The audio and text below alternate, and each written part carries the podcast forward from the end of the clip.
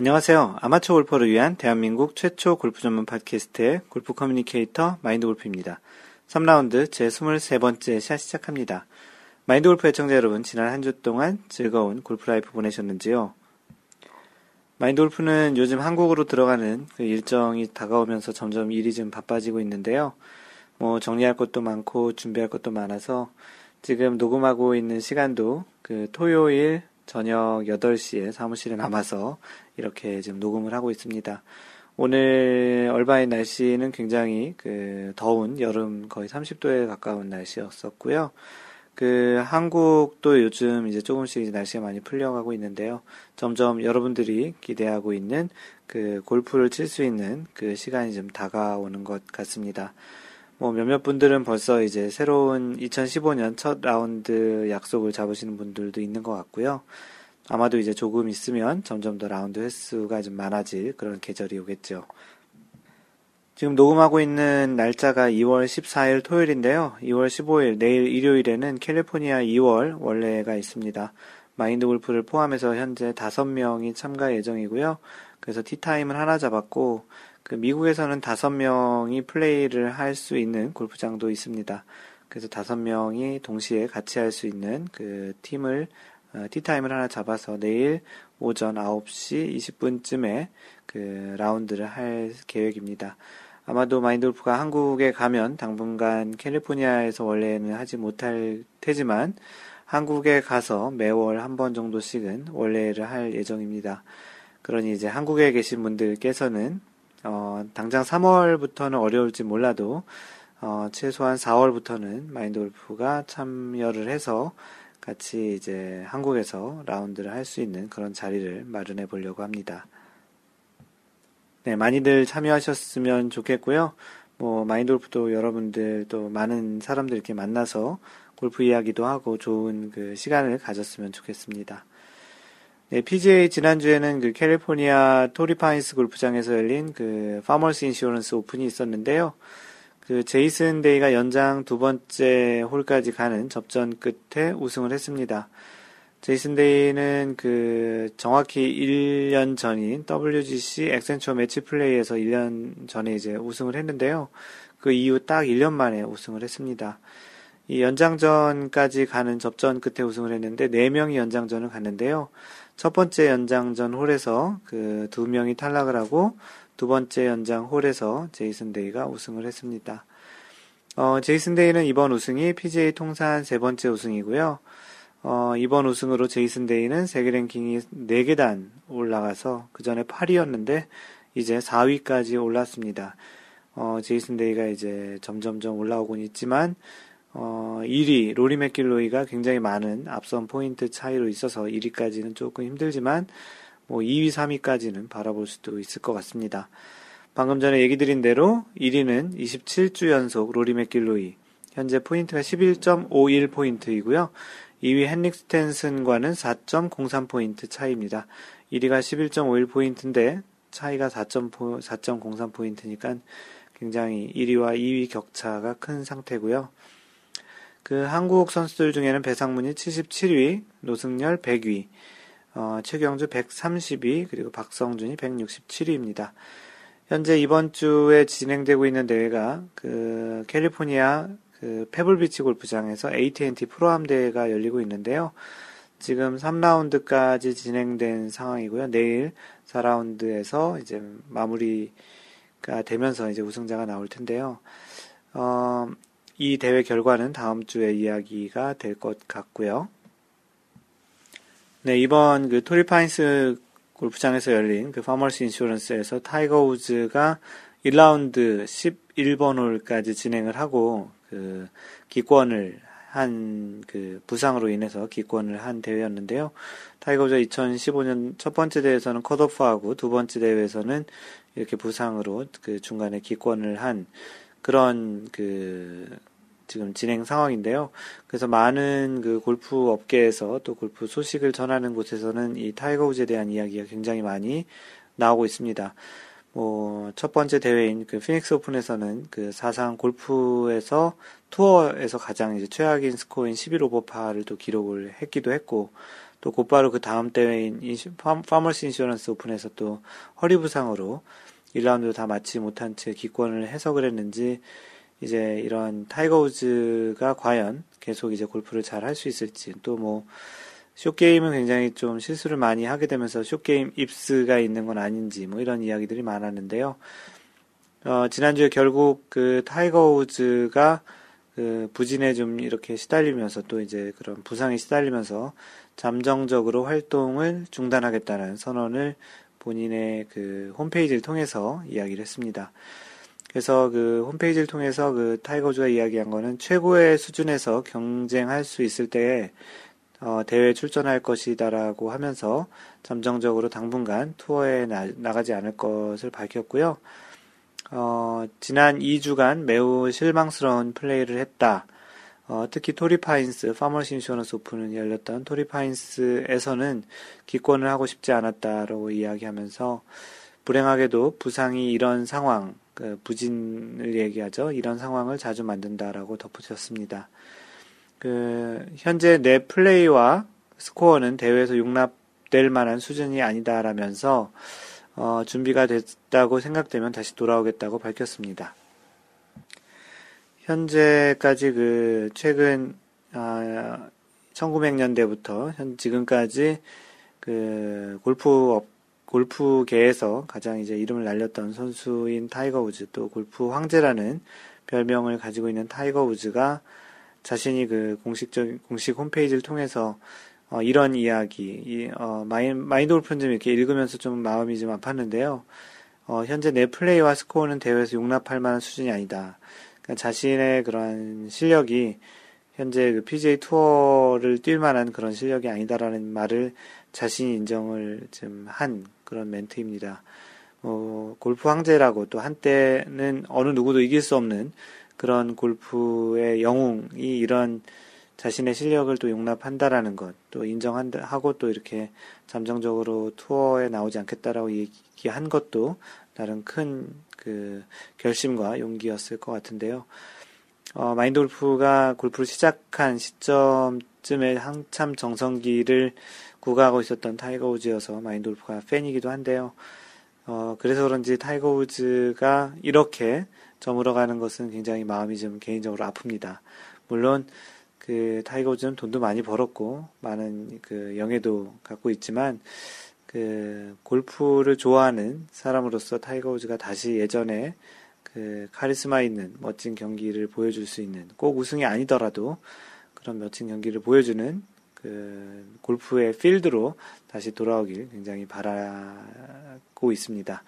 어, 언젠가 다시 돌아오겠지만 아마도 뭐 마스터즈 메이저 대회에서 그 기록을 좀 갱신하고 싶은 또 개인적인 욕구도 있을 테니까 아마도 마인드 골프가 그 예상을 해보건데 그 첫 번째 대회가 혹시 마스터즈가 되지 않을까라는 생각을 해봅니다. 타이거즈가 다시 돌아왔으면 좋겠습니다. 네, LPGA에서는 시즌 두 번째 대회가 있었고요. 퓨어 실크 바하마스 LPGA 클래식이 있었는데요. 어, 이 대회도 연장전 끝에 김세영이 우승을 했습니다. 한국의 김세영인데요. 그 LPGA 진출 두 번째 대회 만에 우승을 했는데요. 지난해에 이제 LPGA 시드를 받고 투어 카드를 받고 두 번째 대회인 그 이번 어, 퓨어 실크에서 바하마스 LPGA 클래식에서 우승을 했습니다. 지난주 최나연 우승에 이어서 연속 2주 한국 선수의 우승인데요. 어, 이번 우승으로 어, 김세영은 그 세계 랭킹이 17계단 상승해서 23위, 그 전에 40, 42 정도였네요. 어, 그리고 아쉽게 대회 2위를 한 유선영도 19계단 상승한 64위에 올랐습니다. 어, 이 김세영 선수가 역전 우승을 했는데요. 그 예전에 기록을 찾다 보니까 한국에서 KLPGA의 5승에서도 모두 다 역전 우승을 했던 그 역전 우승에 나름 그 일가견이 있는 김세영 선수인데 굉장히 나이도 어리고 이제 22살인 것 같습니다. 굉장히 어린데 어, 또 다른 그 김효주 선수와 또또 다른 이제 한국에서 이제 한참 이제 신인으로 뛰고 있는 그런 선수들의 또 하나의 대열로 그 김세영 선수가 같이 또 포함이 된 것 같습니다. 어, 세계 랭킹 1위는 지난주에 이어서 2위 2주 연속 리디아 고가 이어가고 있고요. 2위는 박인비고 이제 1위와 2위 차이는 0.23포인트 차, 25포인트 차이입니다. 그 10위권 내에서는 김효주와 유소연이 각각 자리 바꿈을 하면서 어, 김효주가 7위, 그리고 유소연이 8위입니다. 그래서 10위권 내에는 한국 선수가 박인비 2위, 김효주 7위, 유소연 8위입니다. 리디아고는 한국계지만 뉴질랜드 국적을 갖고 있는 뉴질랜드 선수죠. 어, 이번 주에는 대회가 없고요. 다음 주에는 I, ISPS Handa 어, Women's Australian Open이 있고요. 이 대회 디, 디펜딩 챔피언은 캐리 웹입니다. 다음 주에는 그 ISPS Handa Women's Australian Open의 소식을 전해드릴 것 같습니다. 네, 한 주간 있었던 골프계 소식 중에 하나를 마인드 골프가 그 선택해서 전해드리는 시간이고요. 이번 주는 SBS 뉴스 스포츠 섹션 골프 관련한 기사가 올라온 게 있어서 내용을 선정해 봤습니다. 제목은 영국 RNA 골프 클럽 첫 여성 회원의 소렌스탐 등 선정 이렇게 되어 있는데요. 애니카 소렌스탐이라고 한때 골프 여제였던 그 애니카 소렌스탐이 이제 그 영국의 왕 영국 왕실 골프협회 그 골프 클럽 RNA 골프 클럽의 첫 여성 회원에 그 등재를 했다라는 그 내용인데요. 그 소식을 읽어보겠습니다. 골프 발상지로 불리는 영국 스코틀랜드의 로열 앤 엔션트, 그 RNA가 로열 앤 엔션트인데요. 로열 앤 엔션트 RNA 골프 클럽이 골프 여제 애니카 소렌스탐 등 첫 여성 회원 7명의 명단을 확정 발표했습니다. 이 내용이 뭐냐면 여태까지 지금까지 R&A 골프 클럽은 여자 그 회원이 한 명도 없었다는 것이고요. 이번에 처음으로 애니카 소렌스탐을 포함해서 총 7명의 명단을 확정해서 발표했고 처음으로 여성 회원을 받았다라는 이야기죠. R&A는 R&A 골프 클럽이 어, 11일 발표한 여성 회원은 소렌스탐 외에 영국 앤 공주, 메이저 대회에서 4승을 거둔 로라 데이비스, 스코틀랜드 여자 아마추어 대회에서 7승을 거둔 벨 로버슨, 미국 여자 프로 골프 LPGA 투어에서 활약한 흑인 선수 르네 파월, LPGA 투어 창립자 가운데 한 명인 루이스 서그너, 서, 서그스, 그리고 국제 골프연맹 IGF 회장을 지낸 선수 출신 랠리 시가드 등 7명입니다. 1754년 설립된 R&A 골프클럽은 그동안 남성들만 회원으로 받아오다가 지난해 9월 여성 회원의 입회를 허용하기로 하며 금녀의 벽을 허물었습니다. 그 참고로 이 R&A 골프클럽은 미국 USGA, 그 미국 골프협회와 같이 전체적인 골프 룰도 관장을 하고 있는 그런 곳이죠. 그리고 또 그 The Open Championship, 소위 얘기하는 브리티시 오픈 챔피언십을 또 관장하는 또 기관이기도 합니다. 아, 여기 곧바로 그 내용이 써 있네요. 이 골프 클럽은 4대 메이저 대회 가운데 하나인 브리티시 오픈을 주관하며 정식 명칭은 The Open Championship이죠. 세계 골프 규칙을 만들고 개정하는 등의 역할을 하고 있습니다. 메이저 대회에서 10승을 거둔 소렌스탐은 자신의 트위터를 통해 행운의 영, 행운의 여성이 돼 영광스럽다고 소감을 밝혔습니다. 이번에 선정된 여성 일, 회원 7명 가운데 6명이 골프 선수였고 앤 공주만 비골프 선수 출신 회원이 됐습니다. 앤 공주는 1976년 몬트리올 올림픽에 승마 선수로 출전한 경력이 있으며 국제올림픽위원회 위원입니다. 라고 해서 어, R&A 골프클럽에서 처음으로 여성 회원을 받았다라는 골프계 소식을 전해드렸습니다. 그 곁가지로 얘기를 드리면 마인드 골프의 소원 중에 하나가 그 영국의 세인 앤드루스 골프장 그 골프의 발상지라고 되어 있는 세인 앤드루스 아, 스코틀랜드죠. 스코틀랜드의 세인 앤드루스 골프장에 가서 그 골프를 18홀 치고 이제 걸어서 치는 걸로 해보려고 하는데요.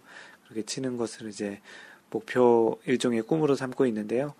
어, 이런 그 영국의 그 골프의 발상지 이런 부분도 이제 한번 가보는 것도 또 굉장히 의미 있는 일이라고 생각을 하고요. 언젠가 마인돌프가 한번 가보도록 노력을 해보려고 합니다. 그때 가서 또 이런 팟캐스트를 통해서 그런 소식을 또 전해줬으면 좋겠다라는 생각을 또 한번 해보게 되네요. 네, 대회 우승자 중에 한 명을 소개하는 선수 인물 탐구 시간인데요. 이번 주는 그 LPGA 퓨어 실크 바하마스 클래식에서 우승한 김세영 선수를 소개하도록 하겠습니다. 네, 본명은 김세영이고요. 나이는 1993년생이니까 현재 22살 정도 되겠네요. 출생은 대한민국 서울이고요. 키는 160cm로 좀 왜소한 편이네요. 그 160cm의 키지만 굉장히 그 장타를 치는 또 선수이기도 한 것 같고요. 국적은 대한민국입니다. 현재 거주도 대한민국에서 하고 있고요. 어, 아마추어 시절 때부터 그 이야기를 해보도록 하죠.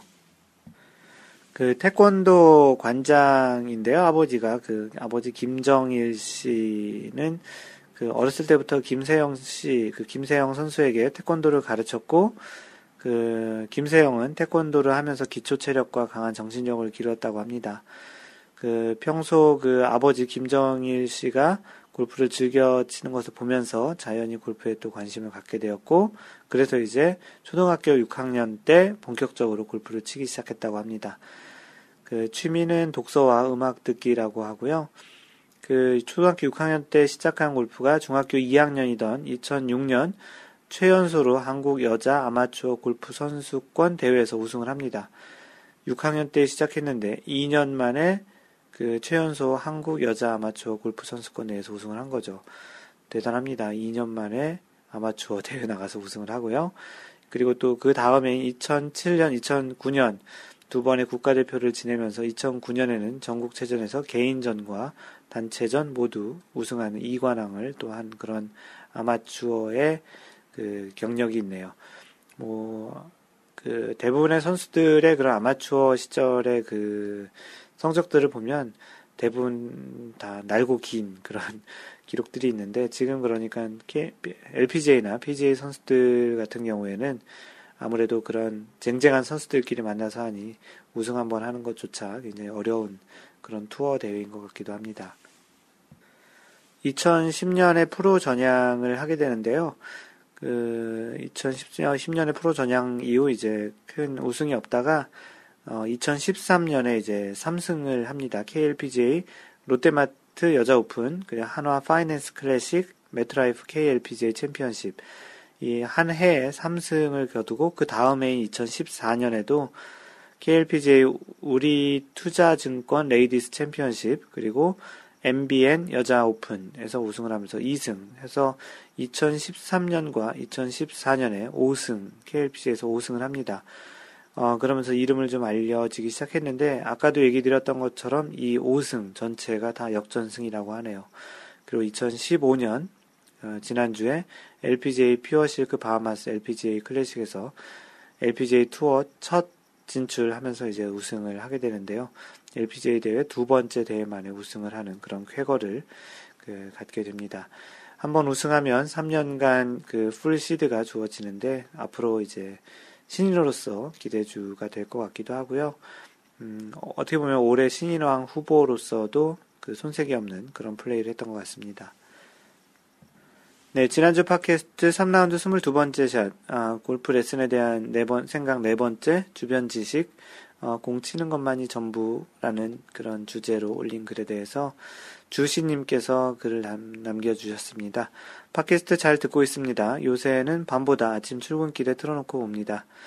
어, 보는 건 아니겠죠. 아, 물론 Y골프랑 에티켓 골프가 있으니까 보기도 하시겠네요. 어, 차가 밀려서 급해지는 마음을 팟캐스트 들으며 가라앉히고 매일 출근길에 한 편씩 떼고 있습니다. 아직도 다 못 들으셨나 본데요.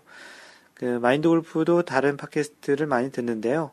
어, 예전에 좀 길이 막히면 물론 이제 시간이 좀 늦으면 안 되겠지만 그 늦지 않는다라는 가정하에 길이 막히면 요즘은 이제 뭐 답답하기보다는 팟캐스트 듣는 시간으로 그 운전하는 시간을 많이 즐기고 있습니다.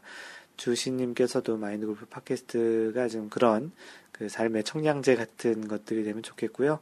간혹 그 밤에 들으시는 분들은 목소리가 졸립다고 하시는데 그 주신님 그 운전하시면서 졸음 운전하지 않길 바라고요. 어, 빨리 다 따라 잡으셔서 그 팟캐스트 가장 최신의 팟캐스트까지 그 빨리 다 들으시길 바랍니다. 네, 마인드 골프가 설문을 하나 올렸는데요. 그 라운드 갈 때 보통 공을 몇 개씩 갖고 다니시는지, 그게 이제, 왜냐하면 마인드 골프가 지난번에 이제 라운드를 하는데 그 전에 미리 준비를 깜빡 잊고 못 해가지고 그 공을 두 개만 딱 갖고 나갔습니다. 뭐 바로 전에 라운드 하고 나서 미리 챙기지 못했었는데 이제 순간적으로 이제 그 갑자기 이제 번뜩 생각이 나면서 어, 다른 사람들한테 공이 없어서 못 친다고 또 공을 빌려달라고 얘기하기도 좀 뭐하고 이미 라운드가 시작된 후에 어, 티잉 그라운드에서 티샷을 할 때 알게 돼가지고 아 이런 공을 미리 사러 갈 시간도 없었죠. 그래서 이제 과연 이 두 개로 어떻게 잘 쳐야 될까라는 그런 약간의 좀 중압감을 가지고 이제 라운드 했던 그 지난 한 주에 그런 일이 있었습니다. 그래서 만약 골프장이 공도 잘 잃어버릴 수 있는 그런 골프장이었으면 어, 이런 것들에 대한 부담이 좀 더 클 텐데요. 그날 쳤던 골프장이 어, 약간 한국적인 골프장이라 양쪽 다 많이 죽는 그런 골프장이었습니다. 그래서 좀 더 압박감이 좀 있었는데요. 보통 마인드 골프가 골프장 갈 때, 라운드 하러 갈 때 보통 4개 정도를 갖고 가는데요. 그래서 이제 그런 일이 있어서 여러분들은 과연 보통 골프장 갈 때 몇 개 정도를 갖고 가시는지를 이제 한번 설문으로 물어보았습니다. 현재까지 투표는 총 23표를 했고요. 그 이제 현재 동률 1위가 7표씩 나왔는데 첫 번째 7표가 그 10개에서 15개를 가져간다는 분이야 7명. 23표 중에 7표가 있었고요. 네, 그다음 공동 1위로 4개에서 6개. 그러니까 그 보통 그 공이 한 줄, one sleeve에 3개가 들어 있으니까 그렇게 two sleeve 정도를 갖고 간다는 게 공동 1위로 7표 있었습니다. 그리고 이제 다섯 표, 3위인 다섯 표는 7개에서 9개 정도, 그러니까 3개 슬리브 정도를 갖고 간다라는 거고요. 그 다음에 16개 이상 가지고 간다는 분도 두 분이 계셨었네요. 그리고 한 개에서 세 개, 원 슬리브를 갖고 간다는 사람도 두 명 있었습니다. 이분들은 좀 잘 치시는 분들이겠죠. 그래서 대략 이런 정도, 그러니까 보통 한 4개에서 6개 또는 10개에서 15개 정도가 많다라는 그런 표입니다. 조금 뭐 이어지는 그런 통계는 아니지만 그래도 여러분들은 얼만큼 또 갖고 가시는지 뭐 이 제일 많이 갖고 가시는 분들에 속하는지도 한번 비교를 해보십사 해서 이런 그 설문을 한번 해봤습니다. 예, 홍도님께서는 25개 가져갔는데 6개 넘게 주어서 대충 30개 잃어버린 후에 30개 정도는 꼭 갖고 다니신다고 하는데요. 아직 그 이제 골프 치신 지 1년이 안 되신 분이신데 30개면은 굉장히 좀 무거울 것 같기도 하네요. 어, 주시님께서는 코스에 따라서 차이가 많이 나는 듯 합니다. 전 좋은 공과 싸구려 공을 분류해서 가방에 넣고 다닙니다. 프로 V1 또는 NTX 투어 같은 3피스 공을 5개에서 6개 정도 가지고 다니고 골프장에서 건진 투피스 공들 중에 깨끗한 것을 모아서 다른 포켓에 따로 분류해 놓습니다. 어, 타수가 100개를 넘나들던 당시엔 혼자서 nine 홀째 치고, 치다 공을 다 잃어버려서 클럽하우스에서 공 one dozen 12개를 구입하고 back nine 치다가 또다시 잃어버려서 18홀에, 18번 홀에서 주변에 버려진 공을 주스러 다니다 못 찾고 해가 져서 그냥 포기한 적도 있었습니다. 좀 안타깝네요. 요즘은 좀 잘 치시니까 괜찮겠죠? 공을 하도 잃어버려서 더 이상 칠 공이 없었던 적이나 그 나름 비싸게 주고 산 공을 금방 다 잃어버렸던 이런 금방 다 없어졌던 경험이 초창기에 무지 많았는데 골프가 안 되는 데다 공, 칠 공까지 없으니 괴롭고 초라하고 제 자신과 골프에 분노도 일고 그랬던 적이 있었습니다 라고 옛날 그 시절의 주신님의 그런 이야기를 전해주셨습니다. 마오 형님은 그 첫 라운드에 동료가 공 많이 가져왔지 하는 질문에 어, 한 30개 정도 가져왔는데 라고 대답하고 모두 웃었던 기억이 납니다. 그 마인드 골프도 그 예전에 한국에서 놀러 온 친구가 있었는데 그 친구랑 그 하루에 36홀을 치러 가기 전에 그 소위 얘기하는 유스트볼이죠 중고공을 그 샵에 가서 샀는데 소위 얘기하는 양파 바구니 같은 양파 그 그물로 된 주머니 같은 데서 한 꽤 많은 공을 샀는데 그 공의 상당수를 잃어버렸던 그 친구가 좀 기억이 납니다. 네, 다음은 오랜만에 카페 오셔서 글을 올려주신 붐붐님입니다. 오랜만에 글 올립니다. 마인드 골프님 한국 가신다니 한국 가셔서도 모든 일 계획했던 대로 잘 되시길 바랍니다. 어제 와이프가 tax refund 액수를 물어보더니 사용 계획을 말하고 그 나에게 don't touch라고 이야기했다고 합니다. 발렌타인이고 발렌타인데이이고 해서 마음대로 하라곤 했지만 서운한 마음이 마음 한 구석에 남습니다. 그 구장비가 명장비라 명장비려니 생각하고 올해는 장비 업그레이드의 마음을 접어야겠습니다. 내년에 보자. 좋은 하루 되세요라고 해주셨고요. 그 미국은 그 tax 보고 그 세금 보고가 4월 15일까지 하게 되어 있습니다. 그 보통 이제 그 1월 초나 뭐 2월 1월이나 2월 정도에 tax 보고를 하게 되고 그 분분, 분 분님께서 얘기하는 tax refund이라는 tax 그 환급을 받는데 이제 분분님이 tax 환급을 받고 그 장비를 업그레이드 하려고 했었는데 아내분께서 딱 그 금액을 보고 더그그 돈 자기가 쓸 거니까 또 발렌타인데이 지금 오늘이 2월 14일인 발렌타인데이가 맞네요. 어 그리고 그래서 이제 그 그러고 그러니까 이제 자기 마음대로 쓰겠다고 이렇게 이야기했다라는 서운한 마음을 올려주셨습니다. 그 요즘 한국이 연말정산 뭐 기타 등 세금 관련해서 조금 좀, 좀 시끄러운 그런 시기이기도 한데요. 그 보통 이제 뭐 세금을 원천 징수를 많이 하면 나중에 좀 많이 또 받기도 하는데 요번에 좀 세제 개편이 그 되면서 좀 약간 좀 불협화음들이 좀 있는 것 같은데요. 그 발렌타인데이가 그 한국에서는 2월 14일 날 여자가 남자에게 초콜릿을 주는 그런 날로 되어 있잖아요. 네, 미국에서는 발렌타인데이는 그 서로에게 어, 뭔가를 표현하고 선물을 해주는 그런 날입니다. 한국은 뭐 그렇지 않지만 그러니까 본부님께서도 그 지금 tax 그 환급을 받으신 돈을 아내분과 반띵하자고 이야기를 하시고요. 최소한 뭐 업그레이드 하고 싶은 것 중에 가장 저렴한 것, 뭐 웨지라든지 아니면 뭐 모자라도 이렇게 하나 이렇게 하나 선물로 해달라고 이렇게 한번 졸라보시는 건 어떻겠습니까? 네, 아이쟁님께서 그 글을 올려주셨는데요. 제목이 간만의 필드입니다. 아, 오늘 날씨가 너무 좋았습니다. 해도 좀 길어진 것 같고요. 그쵸, 이제 동지도 지났으니 해가 길어지고 있죠. 사실 요즘 춥다는 핑계로 필드를 멀리 하였습니다. 그러다 보니까, 어, 내가 골프를 별로 안 좋아하나? 하는 그런 생각도 들더라고요. 오늘 깨달았습니다. 내가 골프를 좋아하는 사람이구나. 크크. 또 하나는 어디에서 싸게 들인 outboard motor, 그 선외기라고 하는데요.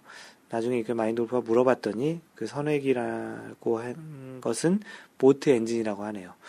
그 선회기의 정신이 온통 팔렸던 것도 사실입니다. 운송 중에 여기저기 부서지고 20년도 더 된 부품들을 찾아 헤매고 동작이 될지도 아닐지도 뭐 아직 모르는 판국에 이런저런 신경을 쓰다 보니 시간이 훌쩍 가버렸네요. 일종의 취미생활인 것 같은데 혹시 집에 보트가 있으신 건 아니신지. 어, 제가 나이든 나이가 많이 든, 그, 먹은 그런 사람은 아닌데요. 진짜 멀티태스킹 기능은 저하되고 집중력은 발달한 것 같은 생각이 듭니다.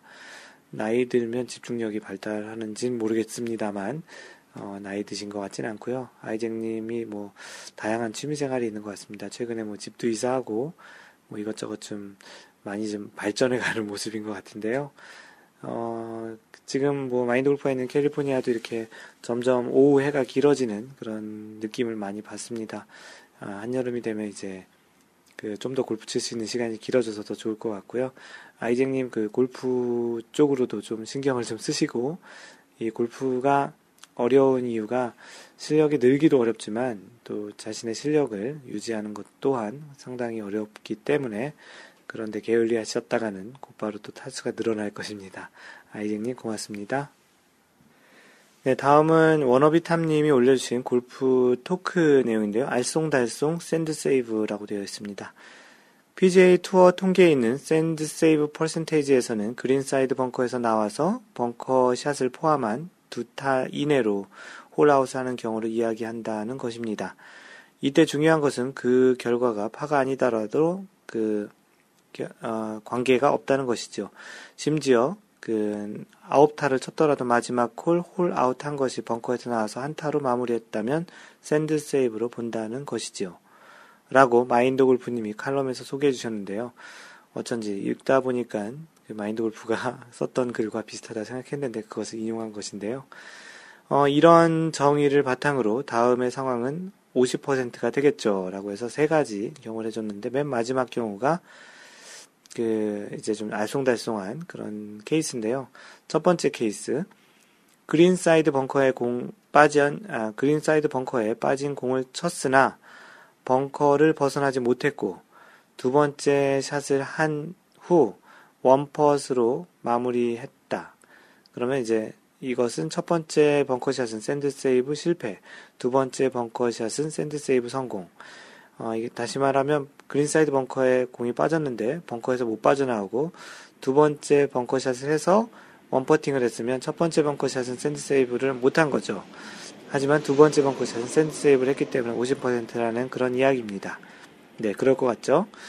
두 번째, greenside 벙커에 공, 빠진 공을 쳐서 빠져나왔는데, 다른 greenside 벙커에 빠져서, 벙커샷 one putting으로 마무리했으면, 첫 번째 벙커샷은 sand save를 실패했죠. 왜냐하면, 그 이후에 벙커샷을 또 한 번, 다른 벙커샷을 또 한 번 하고, 또 이제, one putting까지 했으니까 실패했고, 두 번째 벙커샷은 sand save 성공. 네, 그럴 것 같죠? 이것도 만, 그럴 것 같습니다. 음, 이제 세 번째가 이제 알쏭달쏭한 건데요. greenside 벙커에 빠진 공을 쳤는데 다시 벙커에 빠졌 습니다. 그러니까 벙커를 못 나온 거죠. 그런데 이제 두 번째 벙커샷이 곧바로 홀에 들어가는 경우. 그럴 때는 첫 번째 그 벙커샷도 sand save가 성공이 된 거고 두 번째 벙커샷도 sand save가 성공이 된 거냐 해서 100%냐라는 그런 알쏭달쏭한 질문을 올려주셨습니다. 그 현재 PGA 그 통계 페이지에 나와 있는 그 룰에 의하면 그 현재 지금 알쏭달쏭한 벙커샷을 했는데 다시 못 나오고 거기서 벙커샷에서 다시 쳤는데 그 홀에 한 방에 들어간 그런 것은 100%그 sand save로 보는 게 현재의 그 PGA 통계 정의에 의하면 맞는 것 같습니다. 그 정의에 그렇게 되어 있었거든요. 아까 소개한 대로 그 벙커에서 나와서 벙커샷을 포함한 두 타 이내로 홀아웃 하는 경우이기 때문에 방금 전에 워너비 탐님이 소개한 그런 특, 아주 특이한 케이스는 100% sand save 두 번 중에 두 번을 다 sand save 했다고 이야기할 수 있을 것 같습니다. 네, 이 글의 주신님께서 그 좋은 거 배워갑니다. 그 내기 할 때 벙커 세이 벙커 save, sand save로 파 이상을 해 해야만 쳐준다고 하셨는데 이런 건 프로가 더 관대하네요라고 했는데요. 뭐 이미 얘기를 한번 드렸던 거지만 그 벙커샷의 능력만을 보는 것이기 때문에 스코어는 관계가 없다라는 통계입니다. 뭐 타수까지 다 포함한다면 그런 것도 이제 scrambling 능력 그런 것들이 그럴 것이고요. 뭐 GIR 능력이라든지 하지만 이 sand save 능력은 벙커에서 그 자신의 샷을 얼만큼 잘 빠져나와서 스코어 얼만큼의 이제 최대한 적은 타수로 이제 했느냐에 대한 능력을 보는 것이기 때문에 타수와는 상관없는 스코어 통계가 되는 것입니다. 네, 두근두근 30m님께서 골프공 제한에 대한 문의를 굉장히 여섯 가지 질문을 그 해서 올려주셨는데요. 어, 소개를 하겠습니다. 안녕하세요. 최근 타이거 우즈가 부진한데 어프로치 yips일 가능성도 있다는 기사를 보았습니다. 뉴스에는 박인비도 입스로 슬럼프에 빠졌다는 기사도 있었습니다. 이 기사를 보던 중 공이 모자라 기권했던 내용이 있어 골프공 사, 사용에 몇 가지 궁금증이 있어 올려드립니다. 여섯 가지 질문을 올려주셨습니다.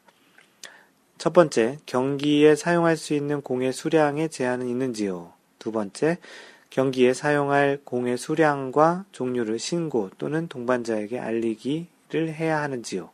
세 번째, 경기 중에 모자란 공이 있으면 캐디 등을 통해 공을 더 가져오면 안 되는지요.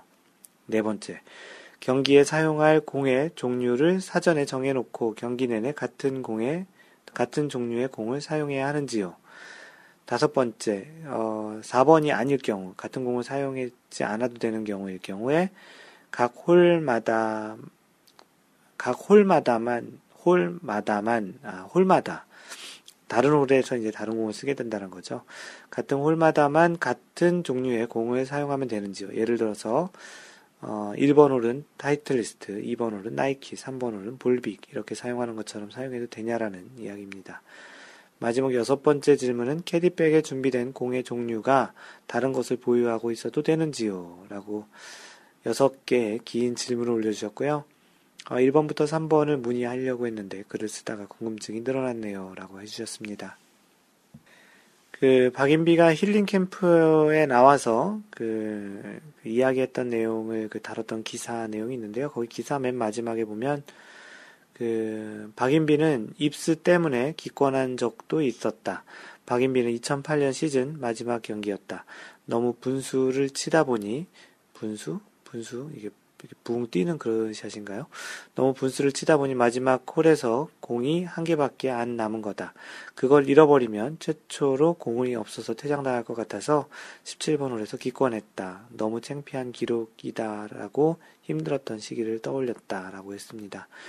그 공이 없어서 퇴장당할 것 같다고 이야기했는데 어, 이 내용에 대해서는 뭐 공이 없어서 퇴장을 당할 거라는 게 공을 준비 자신이 가져간 공이 없어서 사실은 이제 좀 이따 얘기 드리겠지만 주변에서 공을 빌려서 같은 브랜드와 같은 공이 그, 그 물성, 그러니까 공의 재질이 같은 거, 같은 브랜드와 같은 모델이면 이제 칠 수도 있는데 준비한 공이 없었던 것 같고 그래서 이제 공이 없어서 이제 더 이상 플레이를 못 할까봐 퇴장은 아니겠고 못 할까봐 이제 그 자진해서 이제 그 기권했다라는 그런 이야기였던 것 같습니다. 굉장히 많은 공을 준비했을 텐데 그 공조차도 다 잃어버렸던 거로 보면 당시에 현재 세계 랭킹 2위지만 이런 선수에게도 그런 yips라는 그런 공포증이 있는 그런 시기가 있었네요. 요즘 뭐 타이거 우즈가 그런 yips가 있는 거랑 좀 비슷한데요. 잠깐 좀 옆길로 샜었는데 다시 그 두근두근 30m님께서 그 질문한 것에, 것에 좀 하나씩 답변을 드리도록 하겠습니다. 그 첫 번째 질문이 그 경기에 사용할 수 있는 공의 수량에 제한이 있느냐라는 건데요. 그 룰북에서 특별히 공 개수를 제한하는 항목은 없는 것 같습니다. 기본적으로 안 된다고 하지도 하지 않으면 허용되는 것으로 룰북을 그 적용해도 되는데요. 아마도 가방을 들고 다니는 캐디가 매우 싫어할 수도 있을 것 같습니다. 어, 골프 클럽이 최대 14개로 제한된 것, 그, 그런 이유 중에 하나가 캐디가 무거워서 그랬다는 말도 있는데요. 그렇기 때문에 제한은 없습니다. 어, 두 번째, 경기에 사용할 공의 수량과 종류를 신고 또는 동반자에게 알리기를 해야 하는지요? 그 방금 전 얘기 드린 것처럼 수량에는 제한은 없고요. 그 골프를 부속 규칙 첫 번째 그 로컬 룰 그 경기 조건에 이제 C-1 항에 보면은 클럽과 볼의 규격에 정, 그 정의되어 있는 것에 의해서 규정 위반의 공을 사용하는 것은 안 되고요. 자신이 당일 라운드에 사용할 공의 브랜드와 종류를 위원회에 알릴 필요는 없겠으나 사용하는 공이 공인구 그러니까 소위 얘기하는 공인 그 RNA와 USG에서 그 인정한 그 공인구 목록에 있어야 하고 플레이는 한 개의 볼 브랜드 한 개의 모, 모델 그리고 브랜드로 이제 플레이를 시작을 하고 마무리해야 된다는 겁니다. 꼭 누군가 위원회한테 이야기할 필요는 없지만 자신이 치는 동반자에게는 자신은 오늘 어느 브랜드의 몇 번 공을 사용하겠다라고 이야기를 해야 되는 것이고요. 플레이어가 플레이하는 볼은 골프 협회에서 발행한 현행 적격 골프 볼 목록에 등재되어 있지 않으면 안 된다. 본 조건의 위반에 대한 벌은 경기 실격이다. 라고 되어 있습니다. 어, 일단 기본적으로 그 공은 그 미국 골프협회와 영국 왕실 골프협회에서 정한 그 공인구 목록에 있어야 되는 것이고요. 그 브랜드와 종류에 대해서는 한 개의 브랜드로 끝까지 플레이를 해야 한다라는 이야기입니다. 그 워너비탐님께서 재밌는 이야기를 그 써주셨는데요. 공 얘기가 나오니 어니엘스와 관련한 얘기가 생각이 나네요. 어니엘스는 모든 공은 한 번에 버디만 할 수 있다는 신념이 있어서, 신념이 있어서 버디를 하면 그 공은 멀쩡해도 바로 바꾼다고 합니다. 어니엘스 캐디는 최소 18개의 공을 항상 준비하고 다녀야 할 것 같네요. 어니엘스가 좀 재밌는 그런 그 일종의 신념을 가지고 있는데요. 버디는 그 공, 하나의 공은 버디를 한 번밖에 못한다라고 하는 재밌는 그런 그 신념인 것 같습니다. 그 세 번째 질문은 경기 중에 모자란 공이 있으면 캐디 등을 통해 공을 더 가져오면 어, 안 되는지요? 라는 질문이었는데요. 어, 이 질문은 이렇습니다. 그, 위에 워너비탐님이 또 언급을 한번 했던 적이 있는데요. 그 워너비탐님이 언급했던 내용을 간단히 소개를 하겠습니다. 그, 같은 브랜드의 볼을 써야 합니다 라고 해주셨고요. 일례로 2009년 김하늘 선수가 사용하던 공 프로브이언 X가 떨어져서 다 잃어버려서 갤러리한테 헝공을 제공받아 라운드를 마친 경우가 있습니다. 캐디 동반 플레이어 갤러리 누구한테나 빌릴 수는 있지만 같은 브랜드 같은 모델이어야 합니다. 캐디가 다른 데서 가져오는 건 가능하겠지만 시간 제약으로 실격 또는 벌타를 받지 않을까 생각해 봅니다. 가로 열고 마인드 골프님께 패스 이렇게 해놓으셨는데요. 어, 네 맞습니다. 그 그 마인드 골프도 생각한 그런 내용이 맞고요. 그 대부분이 이제 이러한 그 룰, 그러니까 공은 한 개의 브랜드와 모델로 이제 그 쳐야 한다라는 내용이 있는데 이 내용은 사실은 그 로컬 룰에 규정이 되어 있습니다.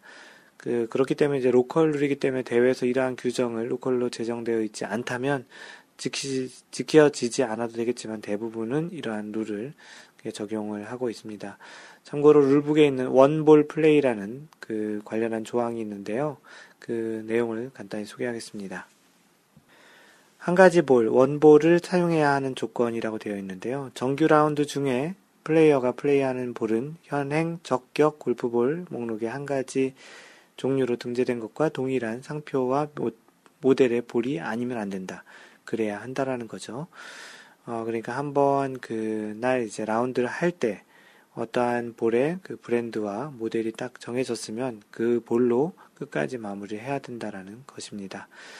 어, 뭐, 아마추어들 같은 경우는 그렇지 않은 경우들이 많은데요. 기본적으로 선수들 같은 경우 는 로컬 룰이지만 대부분의 이 로컬 룰은 적용이 되는 것으로 그, 어, 알고 있고요. 그래서 이제 one ball play를 해야 된다라는 이야기입니다. 네, 그리고 네 번째 경기에 사용할 공의 종류를 사전에 정해놓고 경기 내내 같은 공, 종류의 공을 사용해야 하는지요. 이거는 뭐 이미 얘기를 드렸던 것 같고요. 어, 다섯 번째, 그, 각 홀마다 같은 공에, 그, 같은 종류의 공을 사용하면 안 되는지요. 홀마다 다른 공을 쓰면 안 되는지요라는 건데, 이 또한 뭐 로컬로 제정되어 있으면 어, 안 되겠고, 만약에 제정이 되어 있지 않으면 가능할 수도 있겠죠.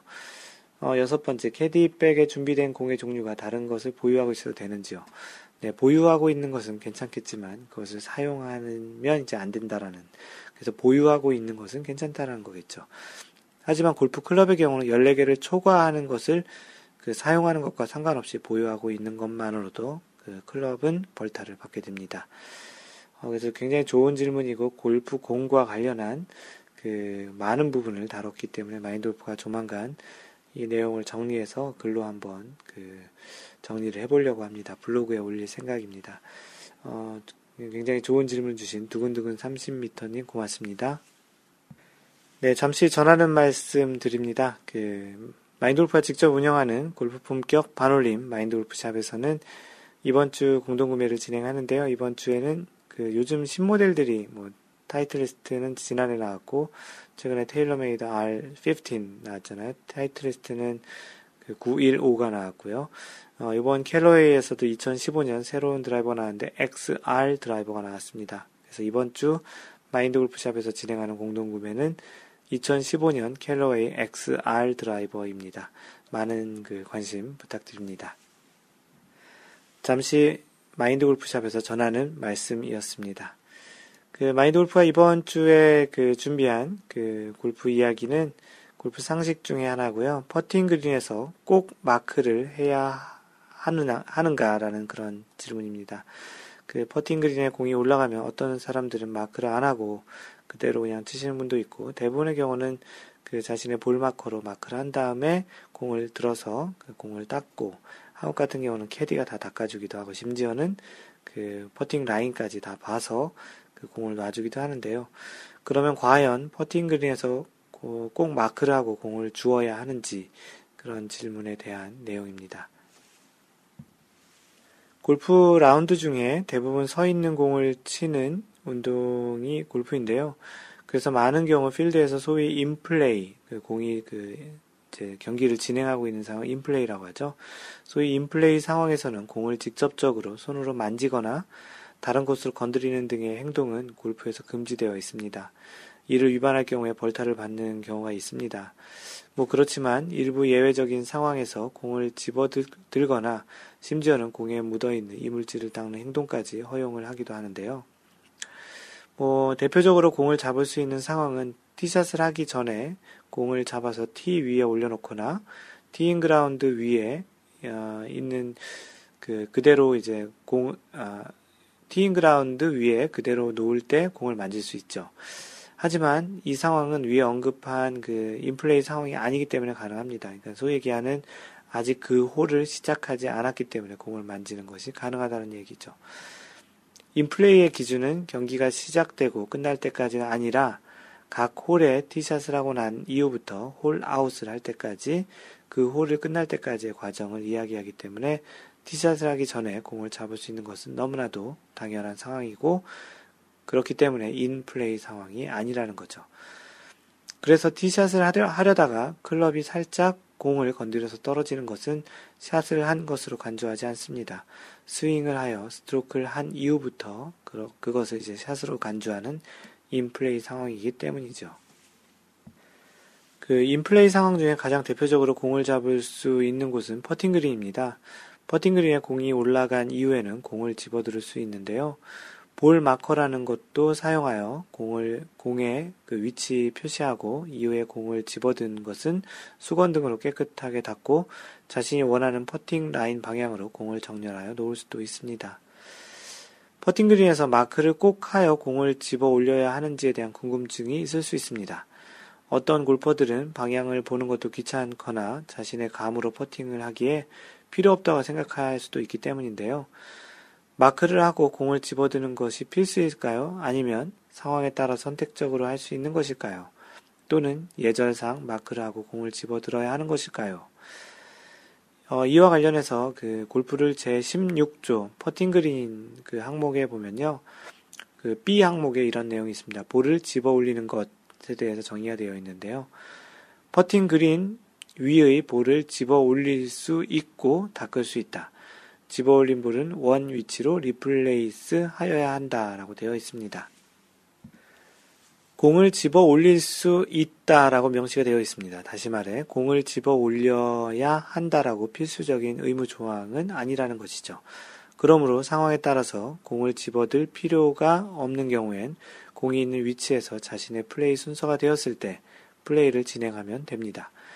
그러나 동반 플레이어가 퍼팅그린에서 자신의 스트로크에 방해가 되는 상황에서 마크를 하고 공을 집어들기를 요구할 수 있습니다. 스트로크 플레이에서 만약 마크를 요구하였으나 하지 않았고 그 상황에서 퍼팅을 그대로 했는데 상대방이 서 있는 공을 맞출 경우에 스트로크를 한 플레이어가 2벌타를 부여받게 됩니다. 그렇기에 스트로크 플레이에서는 예, 예의상으로도 볼 마크를 하고 공을 집어들어서 자신의 플레이할 때까지 기다리는 것이 좋습니다.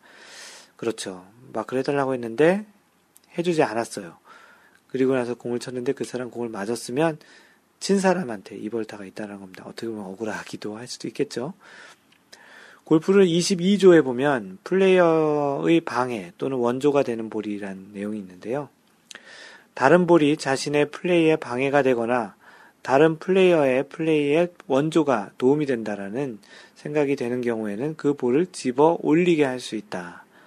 그래서 집어 올리게 요청을 할 수 있다는 거죠. 단, 다른 볼이 움직이고 있는 동안은 그이 처리를 하는 것은 허용되지 않는다. 움직이고 있을 때는 안 된다라는 거죠.